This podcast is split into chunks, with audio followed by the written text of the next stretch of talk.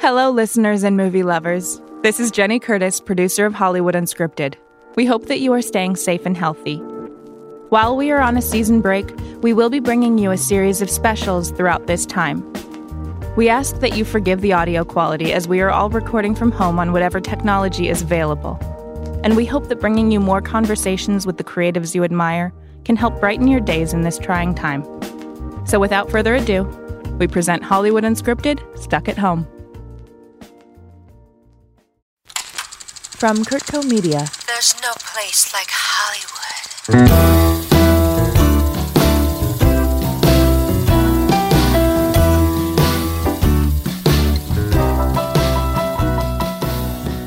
Welcome to a special edition of Hollywood Unscripted, Stuck at Home edition. I'm Scott Talal, Executive Director of the Malibu Film Society, and today's guests are actor Don Cheadle and showrunners Jordan Cahan and David Caspe from the Showtime series Black Monday. Welcome, gentlemen. Thank you. Hello. Glad to be here. We're recording this show April 1st. It's the third week of California's stay at home order. And I just wanted to ask, how's everybody holding up right now? Pretty good. I mean, considering everything, I, I don't think I got the Rona. I, I, I couldn't say for sure, uh, obviously, because people can be asymptomatic and still be carriers. But everybody who I've sneezed on to see and to test has not come back positive. So pretty good over here. There's not a lack of testing in your home. You've sort of developed your own test. Yeah, I mean, I think when you're in the field, as I am, uh, we all are, but you, I'm in my own petri dish. You have to do what you have to do to practice safe meing. And so that meant I have to try to transmit it, see if it comes back. I'm doing a little science on my own, you know. Yeah. We're hanging in. I mean, obviously, there's so many people in such a worse situation than the three of us you're asking that question to. So we're super fortunate to even have the option of just like, how are we hanging in in like a work from home, be with our families kind of situation? Like, there's obviously so many people in such a worse situation. It's just the darkest time we've experienced in a while, and our hearts go out to uh, everybody. I would say for me, the one thing that I'm enjoying um, in this difficult time is I get to sit with my daughter who's in third grade and teach her math. And that's been really nice. When we shoot Black Monday, we're on a pretty rigorous schedule. We're doing long days and stuff. So it's kind of been, uh, not that there's any silver lining to this, but uh, it's been nice to teach math, fractions. So, you know, this is obviously an odd time for everybody. Trump seems unbothered. It, it doesn't seem like that out of a time. It was pretty startling to watch the press conference yesterday and hear Fauci speaking about if we do this perfectly, we could maybe get between 100,000 and 240,000 deaths. Like if we do it great. I, mean, I really hope Americans are ready to all pull together and do it great. But like we were talking about, you know, people are still congregating on beaches and having church revivals, and, and a lot of folks are acting like because they don't have it, there's no problem that they can perceive that they have it because they're asymptomatic. So yeah, it's a it's a very interesting time and a very interesting time to be doing a show called Black Monday with the stock market doing what it's doing and you know what we're looking forward to. But I think it's also a perfect time for it because who doesn't need a break from all of this to just laugh at the ridiculousness of it? David, I, I read an interview, some of the um, pre season two publicity that you were doing and you were talking about how you could theoretically take this show into the 90s and then into the 2000s right up until the 2008 crash and then even beyond until the next crash. And of course this was several weeks ago and you said of course that's assuming we don't have a catastrophe before the next crash well we got both Yeah. I said that? Yeah, thanks a lot, David. Good job, buddy. Uh, yeah, that's that sounds like a drink. Yeah, I mean, look, I think we'll all keep going as long as they'll let us, right? We had initially chosen the Lehman Brothers because we started writing this a little right after that 08 crash and Lehman Brothers went under, which was so crazy. So we just thought like, wouldn't that be funny if the two villains in the show are the Lehman brothers, the actual brothers, and then then of course we made them twins that may or may not be having sex with each other. So it's it's divorced from reality a little bit, but um, yeah, we always sort of imagined that the whole series would end in 08, you know? But who knows? Yeah, it's strange that we've had like four Black Mondays in the past two months or something. Exactly. So yeah. The timing is incredibly bizarre. We've got obviously the showrunners, the writers, and the session, as well as Don, the actor. But for the writers, writers can write at home. Actors, what do you do at home during this time? It's interesting. I have a script that I, you know, that I have been working on for the past season. I have a production company, so we're still having meetings around things, which is very interesting. You know, we were talking before we went online about Zoom stock zooming through the roof right now, probably. But yeah, I had two projects that we were just getting ready to start. This would have been day three for me on the set, and one of them. So, Oh, really? yeah, Wait, Can you say which one though? Kill Switch. It was a Steven Soderbergh movie. We'll see if it comes back. Uh, who who knows? And I think that's where everything is for everyone right now. Piggybacking on what David said, I'm not crying poor me because I believe when everything comes back, we'll have the ability to go back to work. Hopefully, I don't know how far we're going to have to be staying away from each other. It's going to be very interesting to be doing scenes if you have to stay 10 feet away from your scene partners. The second it's someone else's coverage, you leave anyway. So it's kind of true. perfect, right? I don't stay for off camera. Thanks for, for letting Scott know that. Yeah. Um, I barely stay for my own coverage. It's just the back of your head most of the time. yeah, that's all contractual though. That doesn't have to do with me. That's agent stuff. You oh, yeah, talk- yeah. But I, I think we just hunker down and try to get ready for when we can come back and do stuff. I mean, it definitely gives us gives us the opportunity to do tons more research. You know, I'm reading a ton of stuff. So there you go. How many of you have kids at home? Because Don, I know that you and Bridget have a couple. Yeah, they're out. Thankfully, they left last year. They we finally got them out of the door. They're 11 and 14, but they're a very mature 11 and 14. Jordan? I have a five year old and an eight year old. I, I have like two and a half and four and a half. Wow. So you're in the thick of it, my friend. You know, it's funny because you, and I mean, not to get like weirdly melodramatic, but obviously, always in life, there's things that give you a bunch of perspective. And man, this is a perspective thing I don't think any of us saw coming. I mean, this is insane. I mean, just across the board, everything like what a luxury it is to leave your home, you know, how hardworking the people are who teach your kids or watch your kids if you have two working parents or whatever. Or, I mean, and the list goes on. It's hundreds and hundreds of things Are your kids wondering why you in case you're home so much? honestly, they're in the best moods I've ever seen them in. And I think it's just because they love that we're around all the time. And I have definitely been home for every dinner in a way that I never was before because you remove all the travel time and so many of the deadlines have relaxed in a way that I'm able to kind of have dinner with them, which it's been really nice. But there's also this like underlying dread that I'm sure we all feel of like why it's happening is so dark and heartbreaking. It's just horrible, you know? It's just horrible. I will say that speaking specifically about the show, when we're in the thick of it in the show, no matter how much fun we're having, and I think we could all agree we have a great time on this show, and we're incredibly fortunate that everyone on the cast and crew is so awesome. But it's still a grind. You're still, I mean, David and I and Don, you're still working 18, 19, 20 hour days some days. And in the middle of a season, when you're trying to edit and you're running from stage to stage and setting up shots and making sure everything's okay and putting out fires, you feel that grind. And I cannot tell you how much I appreciate it now, now that I'm not doing it. And honestly, we are so immensely fortunate.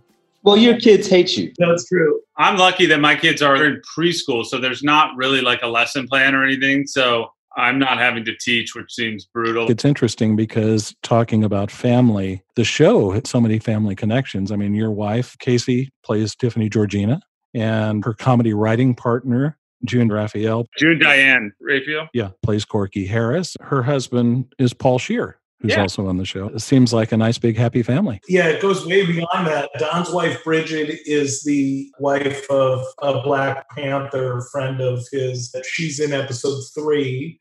Our costume designer, Melissa, her husband played the private investigator in season one and season two. Tuck Watkins, who plays Congressman Harris, which is Blair's love interest this year, is Andrew Rannells' boyfriend in real life. So you're saying their chemistry is genuine. Oh, yeah, absolutely. Oh, uh, Yassir Lester, who's on the show and also writes for the show.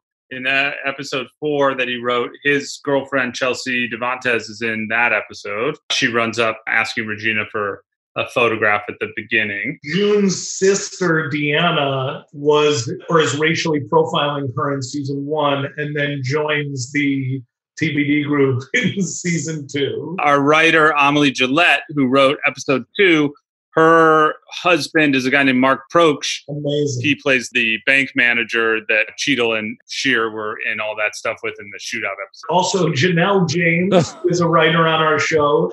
is is one of the women in the office. We have Bridger, who is a writer on our show, and he plays the concierge of the hotel that Mo lives at. And his boyfriend plays in episode five, he plays a prison guard. So nepotism basically is what you're talking about. I mean, he, this started off with like family, and then it just turned Yeah. into we only hire our friends. It's even easier than that. It's if they're within arm's reach, we Yeah. use them on the show.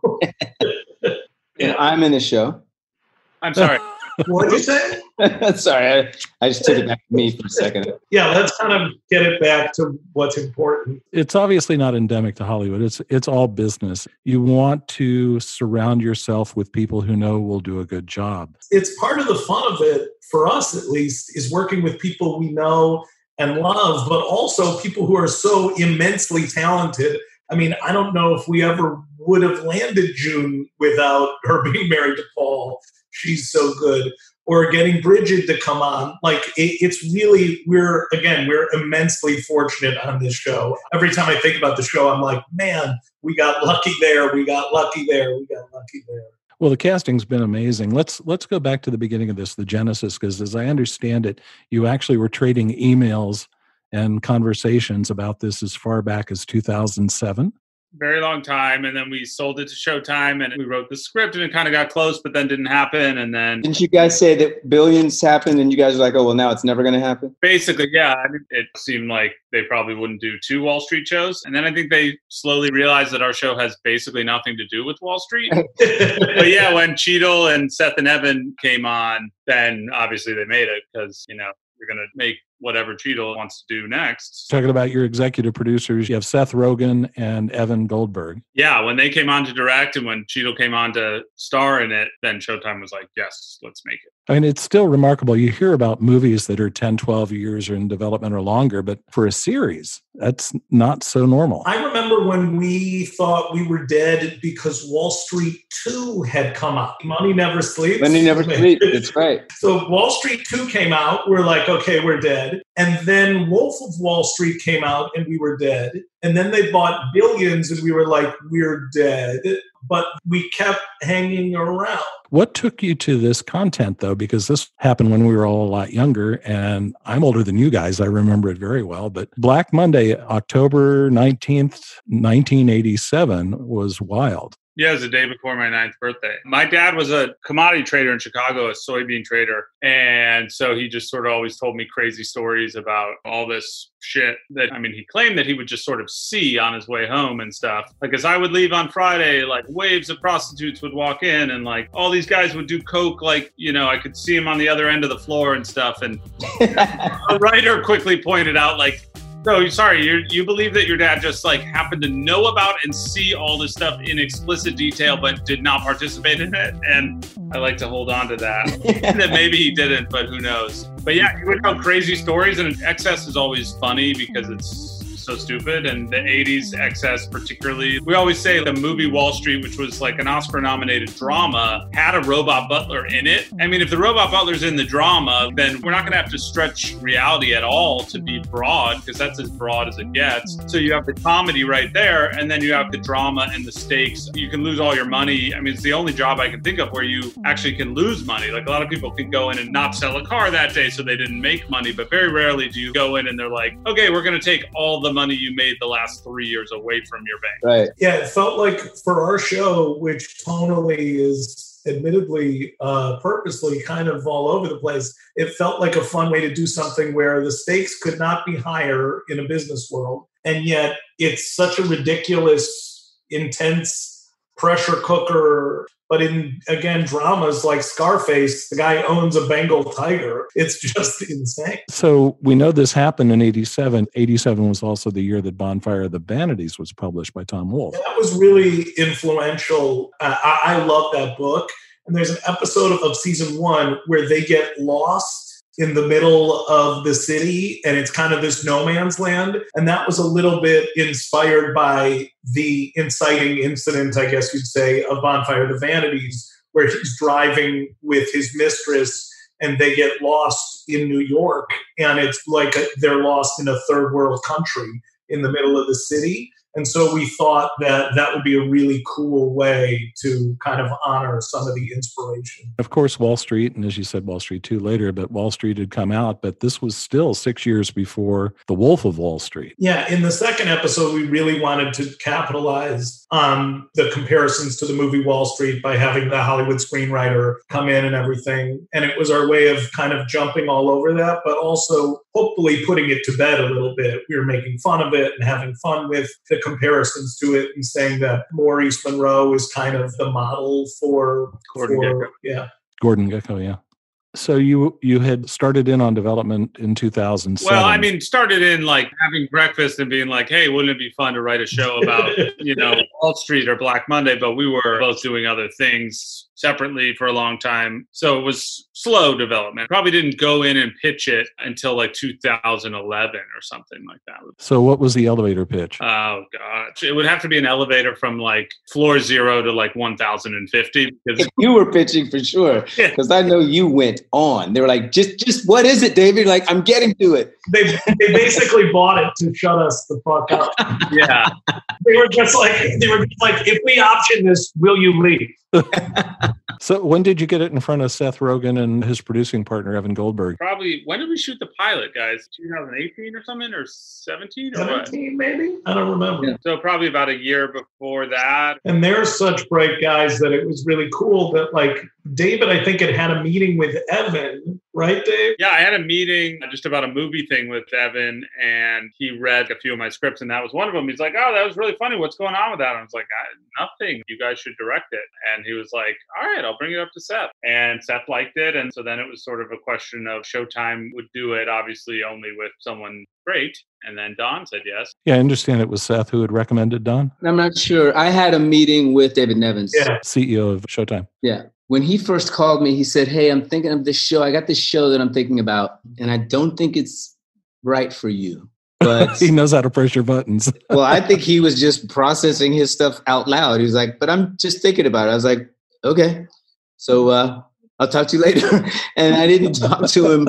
We didn't talk again for weeks. And then he called me back and said, You know what? Actually, I've been thinking about it. And I think maybe you would be good for this. Let's get together and, and talk about it. You had just come off of several seasons of House of Lies for Showtime, Correct. playing Marty Kaan, who, while not the same as Maurice Monroe, along the same lines as. you know it's dealing with obviously in the financial world but completely different aspects. And he's a person with all id mo is all id and no family to sort of anchor him or anything.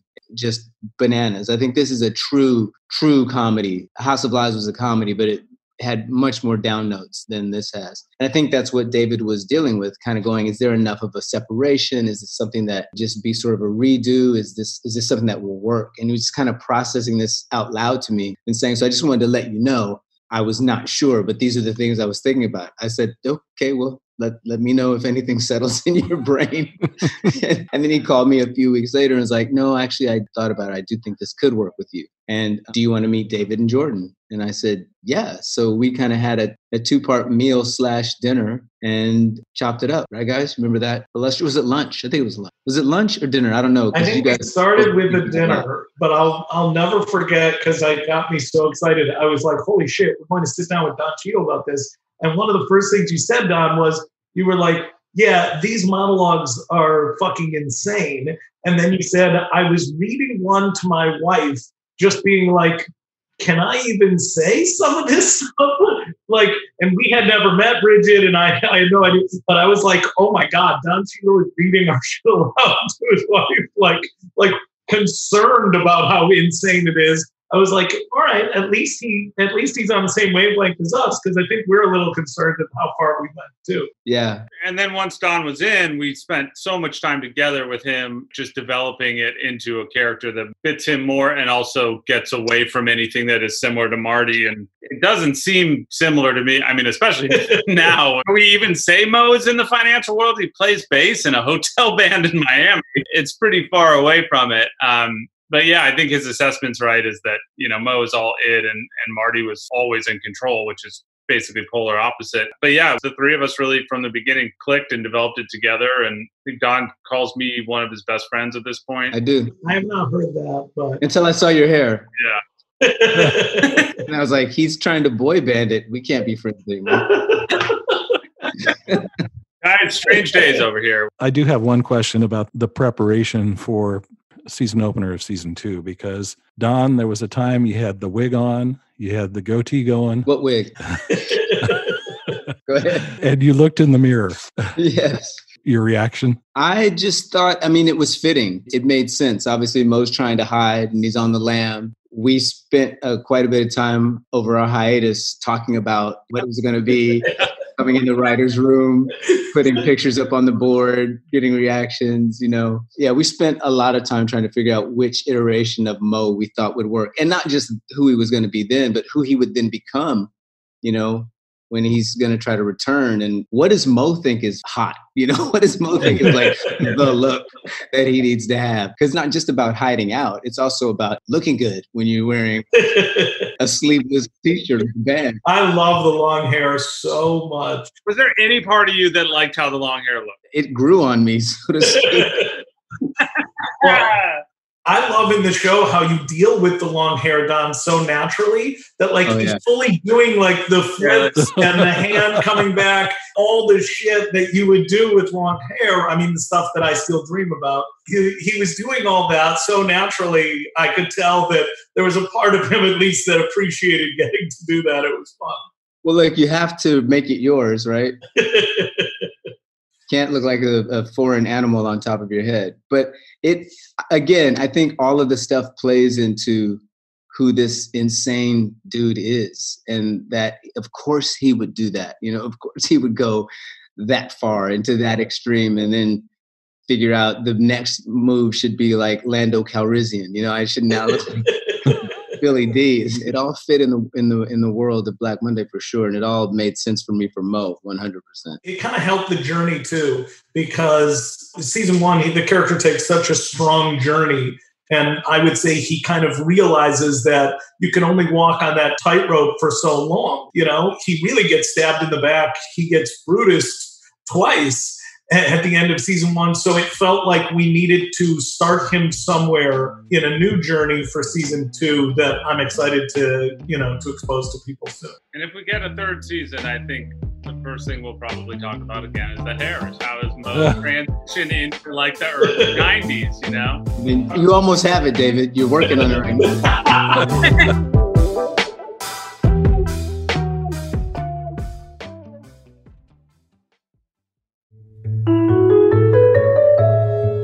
Hello out there. this is Jenny Curtis. I am a podcast producer at Kurtco Media, and I am currently sitting alone in a very empty podcast studio, surrounded by hand sanitizer. and I'm recording this in an effort to reach out. It's not an easy time right now. We don't know what the day to day is going to look like for the next few weeks, even months. So I'm proposing something.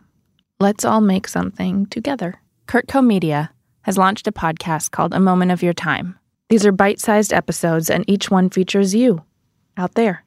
Go to kurtco.com slash a moment of your time for more information. We may have to stay apart, but let's create together.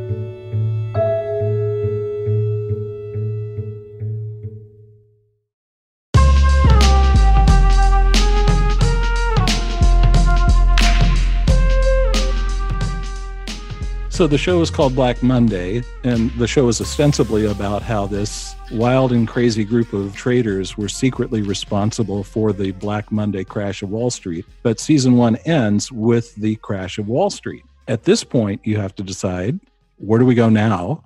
And where do our characters go now? Well, I think we felt it was really important to. I love mysteries. And so one of the mysteries that we didn't hit on the head on purpose is by the end of season one, we wanted people to be satisfied as far as who was behind Black Monday. I think that's definitive. I think the question for season two is who's going down for Black Monday? If it was man made, if it was manufactured, which is what we're positing in our alternate history timeline, that might as well be real, who ultimately has to suffer the consequences of that? And that really is the back half of season two is as alliances get tested and all of that, it's kind of like who is going to take the fall for this giant act of global terrorism mm. or f- at least financial terrorism. We had no plan, if that's the question. We had zero plan. I don't think we ever really expected the show to get made, period, much less get all the way through the uh, first season and get a second season. So, yeah, we definitely left the second season being like, okay, when we got into the writer's room, we were just like, all right, so Mo has fled. Um, the FBI has to be probably after him. What would they be after him for? Like, and then we got to like, well, he killed two people. No, he didn't. He didn't. No, he didn't. Yeah. You keep saying that. Yeah. Uh, yeah. Defend your character. You know, we have a an awesome team of writers over all two seasons. You know, so many great writers, and everybody just kind of pitched what they thought would be a funny place to take it. And Don pitched, and Regina pitched, and Andrew, and Paul, and everyone. And my wife pitched her hair. She said, "Look, the one thing I want is a Princess Di bouffant, and whatever else you know is up to you. We'll take ideas from anywhere." Yeah, I mean, talking about fortunate, like our writers, we have been so. Uh, I mean, it's just amazing how when I talk about how brilliant the cast is, like the fact that we get to work with these writers uh, for two seasons is unbelievable. I could go through every name of every person now, but we got so lucky that all these writers were willing to jump in and do something with us that's so stupid. Don, when you get the script, talk to us about that. Getting the script. yeah, because what they have Mo doing and saying well, that's what a lot of the calls are before we get to the table read. I'm like, so we're going to say this tomorrow, right, guys? we're all agreed that I'm going to say these these certain lines, and and I tell them sometimes, you know, there's some things I'm just like, no, we're not doing that. So I'm like, if you guys want to step in during that part and do the lines, that's fine. But I'm not saying this one. So there's always a negotiation around things. But I, I will say honestly that those moments are rare. I'm usually 100% on board with everything that we're doing and wanting to push it further. And in a show like this, with these characters at this time, you do have to walk a line in some ways. But if you're not leaning into some of the misogyny and some of the racism and some of the all the isms and ogenies that these guys are rife with, you wouldn't really be doing the time period. You wouldn't be doing it legitimate. So that's a lot of it is trying to figure out, you know, how far can we step on that line? And sometimes you don't know until you're across it and you're like, oh, okay, that was too far, let's pull it back. But we're always trying to push it. Well, that's the interesting thing is because you're doing the the late 80s with all of those excesses, but you're also talking about today. Correct. And I think that's when the show is working at its optimal level. That's what we're able to do is to make fun of that time but at the same time sort of draw a line between how we got here from there and how a lot of it is circular and, and cyclical and we're not really going to get past it. Like one of the things when we were doing the research for the show one of the books that i was reading was talking about you know this was sort of the era when all of these regulations were just being put in place. It was kind of the wild wild west. Before people like milken came in and did what he did everybody was doing it. He just did it at such a level that they went okay we got to do something about this. It's gone it's too big now and even as we can see today, you know, the one thing that you cannot excise from this process is people and people's inherent desire to get over and greed and grift. And if there's a way to game it, they're going to game it. So we put all these regulations in place, try to protect people, try to protect the process and not have people get robbed blind. But there will be, and there will always be someone who's going to figure out a way to get around the rules and make it work for them. And it's just up to are people going to do anything about it? And I think mm-hmm. that's what's fun about the show is to keep getting our characters in those positions where they're doing all of this stuff and figure out now what, you know, paint them into a corner. This is not a tagline, but one of the things that David and I would always bandy about is like one of the rules of the show is kind of look how far we haven't come. Mm-hmm. And it's just seeing that, drawing that line and that parallel to now, and saying that despite the 80s being years and years ago, it still feels like all of these issues are just bu- still bubbling to the surface all the time. And we discover some like shocking ones. There's a joke that's coming up in a few episodes. That's just about what are classic boys clubs where there's not really women there like country clubs or the boardroom of a fortune 500 company back in the 80s we're talking about. And we discovered that legally women weren't allowed on the senate floor in pants until like the early 90s which is shocking. I mean i was born in 78 like the 90s i was a person. You stumble on some of that you're like they weren't allowed to wear pants? Women weren't allowed to wear pants on the senate floor in up until like 92 or something like that like If we can't see your legs, it's distracting when you're trying to get put, you know, work legislation through. Mm. If I can't see your legs, I can't be sure you're really sincere about this bill. So Yeah, you crazy can see the correlation, Don. Yeah, It's pretty no. For sure. I get it. No, I get it. I'm, I'm just trying, I'm trying to explain it to David why that would be. so stuff like that it, that just shows you like how far we haven't come and how far yeah Well, who knew? I mean, a- a- aside from the point of whether or not we get more seasons or not, who knew that, you know, you would never be at a loss for material? Jordan said earlier, you know, we've had three Black Mondays in the last month. You're never going to run out of material in that area. no Sadly, it's true. Don, you're famously uh, activist in a lot of causes. That seems to be a passion of yours outside of acting, outside of producing. What are your, the causes you're supporting today? a lot of times we're trying to figure out timing on things and it's such a 24 hour news cycle around what's happening right now with our country and you know the pandemic and always trying to figure out how to speak about climate and keep that in the forefront and you know as the EPA is easing more and more restrictions and everything's sort of happening behind closed doors while we're focused on this Mhm. trying to keep that front and center in different ways. I work with a group called the Solutions Project. I'm on the board. Mark Ruffalo sits on the board. He got me on the board. And we were doing some work with the USGA around the US Open this year, trying to focus on some water mitigation things and some community facing stuff that was happening. But now that's pushed so it's constantly trying to find the right time and way to draw attention to these issues. And we're always fighting for space because the most sensationalistic thing leads. And unless there's a national disaster at your feet and you could point to that and show some cause and effect, it's hard to get the attention for something like climate change right now.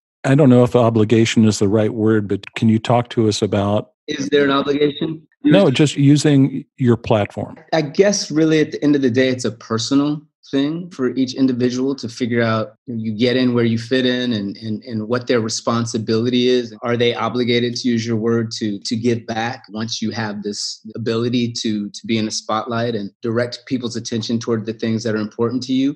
I personally feel that it is for me. And it probably comes from my parents. It probably comes from my family and always being told that it's your job, quote unquote, to to speak up when you think something's not right.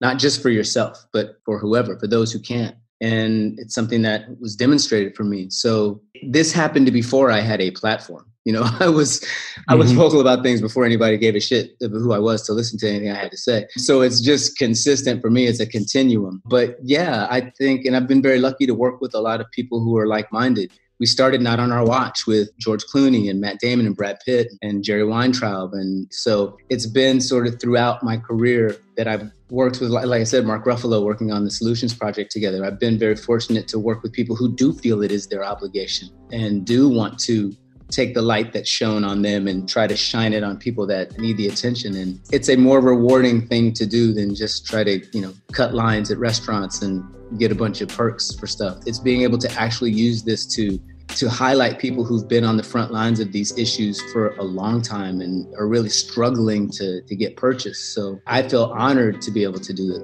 I've never understood the concept. Like actors and people in Hollywood and stuff always get shit from certain people saying like why should we listen to you? Just because you're an actor like just because you can be in movies that doesn't mean we have to listen to you. They've never understood the point that it's usually actors they have access to such a huge platform it's using their platform to get people to listen to other people. Don, don, or an actor usually who comes out or joaquin phoenix talking about uh, animal rights and things like that they're not coming out saying do this because I think it. Like if you like my movies, then you also yeah, have agree to. with my politics. You know, yeah.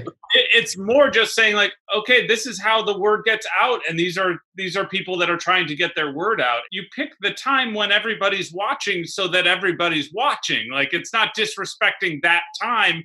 It's that yeah, you you do it when everyone's watching. You know what I'm saying? Like it, I don't know that that always just seems so stupid to me. George Clooney is not saying because I know about acting, I know about this. It's just sharing the spotlight. There's a generosity to it. Yeah, well, Mhm. Brad would often say, like, we can't get out of the light and they can't get in the light. We're just trying to take that beam and refract that light and put it on people who have been doing this work in the trenches way more than we have. We're just the we're just the lightning rod off.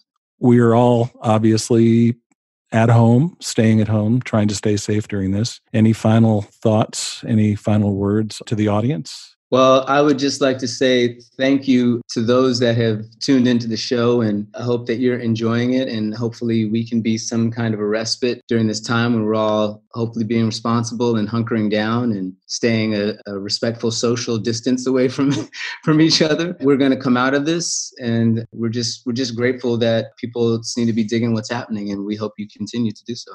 100%. Thank you to all the people in danger right now that are working jobs so all of us can stay home. Yep. Any final thoughts, Jordan? I'm not going to put it better than Don just did. I mean, talk about a beautiful sentence. I've been feeling it in my chest too, that heaviness, that gravity that we're all feeling. I read an article about this, but that they call it existential grief, that we're all just feeling this giant weight. All I hope is that we give you one or two laughs or even tougher, a gasp at a twist or something that our show can deliver. Like to me, that that if we can do that, I'd be thrilled and delighted. And it is a comedy, by the way. A lot of people, for uh, whatever reason, because it's called Black Monday and it has such high level actors who can also do drama along with comedy, I think the first instinct before people watch the show was like, oh, that must be a drama. It is, in fact, a comedy. There are a lot of jokes. And if you're looking for a laugh to, like Don said, take your mind off the hell we find ourselves in, watch Black Monday on Sunday. I was drinking the other night and someone asked me to describe what making the show is like with my oldest friend or one of my oldest friends. And I said, it's kind of like we're robbing a 7 Eleven. It feels just like it, I cannot believe they're letting us get away with the things that we can get away with and doing it with Don. There is just a sense of joy and freedom to it. So even if we're giving people 1% of that, I'm really appreciative too that people are digging it in that way. So thanks, everybody. Uh, and thanks to our guest today, actor Don Cheadle, showrunners Jordan Cahan and David Caspe from the Showtime series Black Monday. Gentlemen, stay well. To our audience, stay well, stay healthy, and join us again next time. Thanks. Stay Appreciate safe, it. everybody. Take care, guys. Be safe.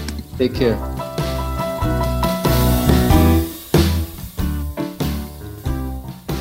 Hollywood Unscripted is created by Kurt Kurtco Media and presented in cooperation with the Malibu Film Society. This episode was hosted by Scott Talal, with guests Don Cheadle, Jordan Cahan, and David Caspe. Produced and edited by Jenny Curtis. Mastering by Michael Kennedy. The executive producer of Hollywood Unscripted is Stuart Halperin. The Hollywood Unscripted theme song is by Celeste and Eric Dick. Make sure to subscribe because throughout our off season, we will be bringing you more bonus episodes of Hollywood Unscripted Stuck at Home. Stay safe and healthy, and thanks for listening.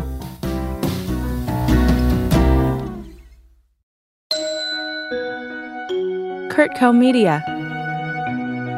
Media for your mind.